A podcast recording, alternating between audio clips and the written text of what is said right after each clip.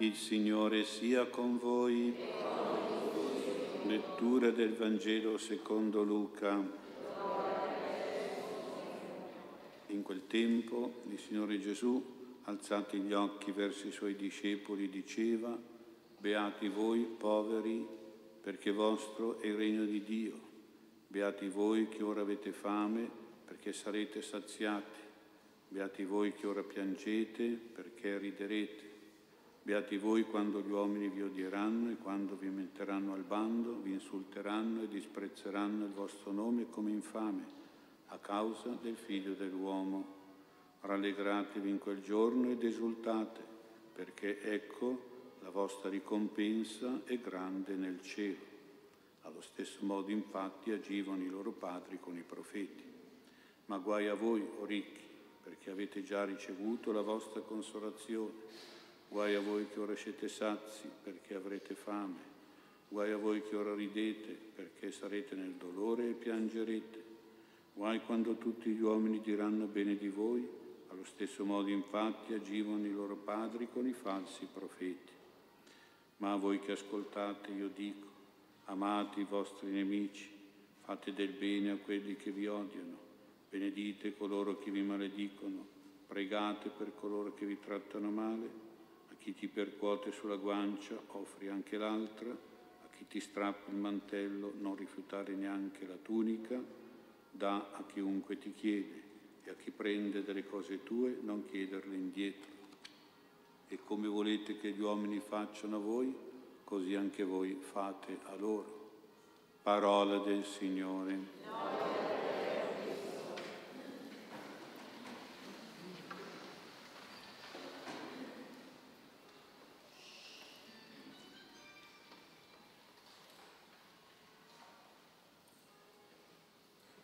Sia lodato Gesù Cristo. Abbiamo ascoltato il Vangelo delle quattro beatitudini e dei quattro guai. E per capire bene soprattutto le beatitudini partiamo dalle parole dette dalla Madonna a Lourdes, alla piccola Bernardette. Ti prometto di farti felice non in questo mondo, ma nell'altro. Quindi questo altro mondo di beatitudine, di felicità eterna è il paradiso, mentre all'opposto il mondo dei guai, della infelicità eterna è l'inferno quello fatto vedere dalla Madonna di Fatima ai tre pastorelli. Ma per arrivare di là nell'altro mondo, nel posto giusto e buono, quello del paradiso, bisogna vivere da beati e stare lontani dai guai. Questa è una premessa dottrinale importante che riguarda la beatitudine e il guaio eterno e ultimo e finale. Vediamo per ora ora adesso gli esempi di beati e di inguaiati fatti da Gesù sono esempi concreti, pragmatici, reali, come nello stile orientale, ma il senso è quello spirituale, cioè dentro un povero, tra virgolette, un bisognoso, un sofferente, un perseguitato, se c'è uno spirito di generosità, di umiltà, di pazienza, di perdono. È questo spirito, questo stile di vita che rende beati, non tanto la situazione concreta di povertà, perché si può essere nella situazione di beatitudine dei beati poveri, ma senza la beatitudine, perché magari uno che è povero però è incattivito, è odioso e odia tutti, è avaro ed egoista, è ateo e materialista, diventa ladro e saccheggiatore. Così pure dentro un ricco, tra virgolette, un ricco di beni, un sazio di piaceri, di cose belle della vita, se c'è uno spirito di egoismo, di avarizia, di superbia, di arroganza, è questo spirito, questo stile di vita che rende inguaiati, non tanto la situazione concreta, perché ci possono essere delle situazioni in cui uno è abbastanza ricco, ma senza entrare nei guai perché è un ricco generoso, è un ricco caritatevole, buono, spirituale e morale. Ecco Gesù parla infatti al singolare, non parla singolare, non parla di una persona concreta, di un povero e di un ricco concreto, parla invece al plurale, di poveri e di ricchi, indicando quindi dei gruppi, delle collettività di persone, o meglio, indicando una mentalità sociale, una cultura comune. Ecco, questi modi di ragionare e quindi di vivere che unisce povertà a infelicità e sfortuna, che unisce ricchezza a felicità e fortuna, si devono per Gesù ribaltare, rivoluzionare. Lo spirito di umiltà dei poveri, che noi chiamiamo sfortunati, mette però in una situazione di beati, quindi di fortunati per Dio. E lo spirito di egoismo dei ricchi, che noi chiamiamo quelli sono fortunati, mette invece in una situazione di inguaiati e di sfortunati per Dio. E quindi dobbiamo fare un po' un'attenzione a ragionare bene su questo fatto. Si può essere poveri materialmente, ma vivere con lo spirito da ricchi, cioè con lo spirito di avidità e di egoismo, e allora si è inguaiati e si finisce nel guaio eterno dell'inferno, anche se si è poveri. Come pure si può essere ricchi materialmente, ma vivere con lo spirito dei poveri, cioè con lo spirito di generosità e di beneficenza. Allora sì che si è beati e si finirà nella beatitudine eterna del paradiso, anche se si è ricchi. Quindi un povero che è egoista, che è avaro, non è beato perché è povero, ma è inguaiato perché è egoista. E qui un ricco che è generoso, che è buono, non è inguaiato perché è ricco, ma è un beato perché è altruista. Quindi vediamo di entrare anche noi tra le virgolette dei poveri e dei ricchi, però abbiamo ad assumere questa mentalità. Dopo queste precisazioni meditiamo anche sulle reali situazioni di beatitudine e di guai. Anzitutto di beatitudine, perché tante volte noi veniamo a trovarci in queste situazioni descritte dalle beatitudini in qualche momento della vita o anche magari in tutta la vita. E sono situazioni di povertà, di bisogno, di sofferenza, di pianto, di malattia, di ingiustizia, di persecuzione, quando si è trattati con cattiveria, magari anche nell'ambito dei propri cari. Allora ci chiediamo, beh, se uno si trova in queste esperienze, se uno entra in queste situazioni di vita, sono molto facili, come dobbiamo reagire? Reagiamo da beati o reagiamo da disperati? Allora, se reagiamo da disperati vuol dire che soffriremo sicuramente di ansia, di tristezza, di depressione, ci ammaleremo di mal di stomaco, di mal di fegato e prenderemo magari un ictus, un infarto, un tumore, ci metteremo a dare i numeri, a impazzire di rabbia e di rancore, di violenza e di sconforto e così via, di male in peggio.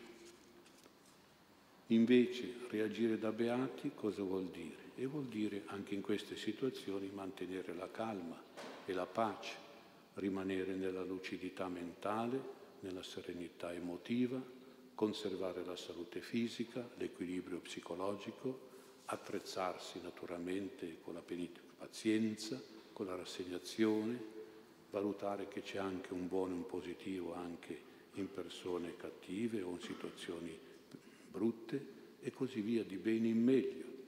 Addirittura noi ci meravigliamo che Gesù abbia detto che in queste situazioni uno si deve rallegrare e deve esultare. Rallegratevi ed esultate. E San Francesco ha preso sul serio queste parole del Signore, è veramente un beato evangelico, lui diceva di vivere secondo la perfetta letizia, letizia vuol dire gioia, perfetta letizia nei dolori, perfetta letizia nel subire le cattiverie. È famoso l'episodio che Francesco raccontava, se io dovessi andare a visitare un mio convento di frati e bussando alla porta uscisse fuori il frate portinaio che mi scambia per un ladrone, per un, un ladro, per un farabutto e si mette a bastonarmi di santa ragione. In questo è perfetta letizia, perché poteva offrire un dolore, una cattiveria, una sofferenza. San Francesco, pur essendo poverissimo, malatissimo, perseguitatissimo, è arrivato a dire quella frase famosa che penso conoscete, è tanto il bene che mi aspetto che ogni pena mi è diletto, ogni pena di malattia, ogni pena di cattiveria subita, trovando il diletto proprio, cioè la beatitudine nelle pene quotidiane. Si è garantiti nella salute, nella salvezza dell'anima, della psiche e del corpo. Questo è il bene che ci si deve aspettare da una visione positiva, da una reazione buona a situazioni di sofferenza, esperienze di dolore, nella fatica delle relazioni con persone cattive. E questa è la beatitudine che cui ci dice il Signore di rallegrarci, di esultare. E dentro, dentro c'è quello che dice Gesù, la logica della ricompensa. Quando uno pensa che avrà una ricompensa, un premio, si aspetta da Dio il paradiso per quello che soffre, per quella povertà che ha e quella persecuzione che soffre, allora ecco che arriva anche a rallegrarsi e a esultare, perlomeno a essere sereno e tranquillo e non ammalarsi. In questa prospettiva di ricompensa Gesù parla e propone anche atteggiamenti veramente eroici. Sono atteggiamenti individuali da valutare bene, amare i nemici, fare del bene a chi ci odia, benedire chi ci maledice, pregare per chi ci tratta male, non usare violenza, non rispondere con la violenza, usare il massimo della generosità. È chiaro che questo eroismo evangelico va regolato e va valutato col discernimento dello Spirito Santo, perché non si deve con questi atteggiamenti compromettere la giustizia, compromettere la salute, la legalità, l'ordine, la dignità, la libertà, la coscienza, l'equilibrio, la conversione. Bisogna sempre unire Vangelo di Gesù e discernimento dello Spirito Santo. E qualora uno si trovasse invece a nascere ricco, a ereditare delle ricchezze, trovarsi in uno stato di ricchezza, di possibilità, di fortune, di piaceri, anche qui dice Gesù deve stare attento ai guai, perché ci sono i guai, e non finire fuori di testa. Tanta gente per avere quattro soldi o tanti soldi, va fuori di testa, con spese pazze, con divertimenti continui, con lussi, con festosità, sperperando anche nei vizi, magari quelli più gravi, della droga, del gioco, eccetera, nelle depravazioni, entrando magari addirittura in organizzazioni finanziarie malavitose e delinquenziali. Tutto questo porta a finire in gravi guai in danni e pericoli seri per l'anima e per il corpo. Quanta gente che si è data la bella vita si è ritrovata completamente inguaiata, sul lastrico, indebitata, inquisita ed era piena di soldi, ma li ha. Non ha vissuto questa possibilità pensando a una beatitudine che poteva ottenere, ma cadendo nei guai, che queste cose comportano. I guai di Gesù sono un ammonimento salutare e salvatore per chi se ne sta riguardato, per chi se ne sta alla larga. E infine un ultimo pensiero che ci porta ad essere solidali e caritatevoli con chi vive le situazioni dolorose delle beatitudini, le vive sulla sua pelle. Quando una è una persona evangelica che guarda la beatitudine del paradiso, non deve dimenticare chi sulla terra soffre accanto a lui, chi ha a che fare con la povertà, con la sofferenza, con la malattia, con i dolori, con le difficoltà, le contrarietà, con le ingiustizie, le cattiverie di ogni genere. Vuol dire che per essere beati, beatificati da Dio poi in paradiso, dobbiamo prima essere benedetti. Benedetti da chi? Benedetti dagli uomini in carne e ossa qui sulla terra Benedetti vuol dire anche ringraziati, sono quegli uomini ai quali noi portiamo un soccorso, diamo un sollievo della sofferenza, una consolazione del pianto, un aiuto nel bisogno, una beneficenza nella povertà, un sostegno nelle difficoltà, una guarigione nelle malattie, una riparazione nelle ingiustizie. Sono questi che ci devono benedire. Se ci benedicono queste persone, allora noi saremo anche beati, beatificati da Dio. Pensiamo ai grandi ed eroici esempi della Santa, per esempio, Madre Teresa di Calcutta, che si dedicava ai più poveri dei poveri, quindi non solo i poveri del Vangelo, delle beatitudini, ma i più poveri dei poveri. C'erano anche questi, ci sono anche questi. E lei si dedicava a questo, il massimo, quindi della ricerca di aiutare quelli che sono in questa beatitudine, ma che è sofferenza però. E anche San Carlo Borromeo, in questi tempi di Covid, ci dobbiamo ricordare anche di questo grande santo che noi onoriamo con una statua.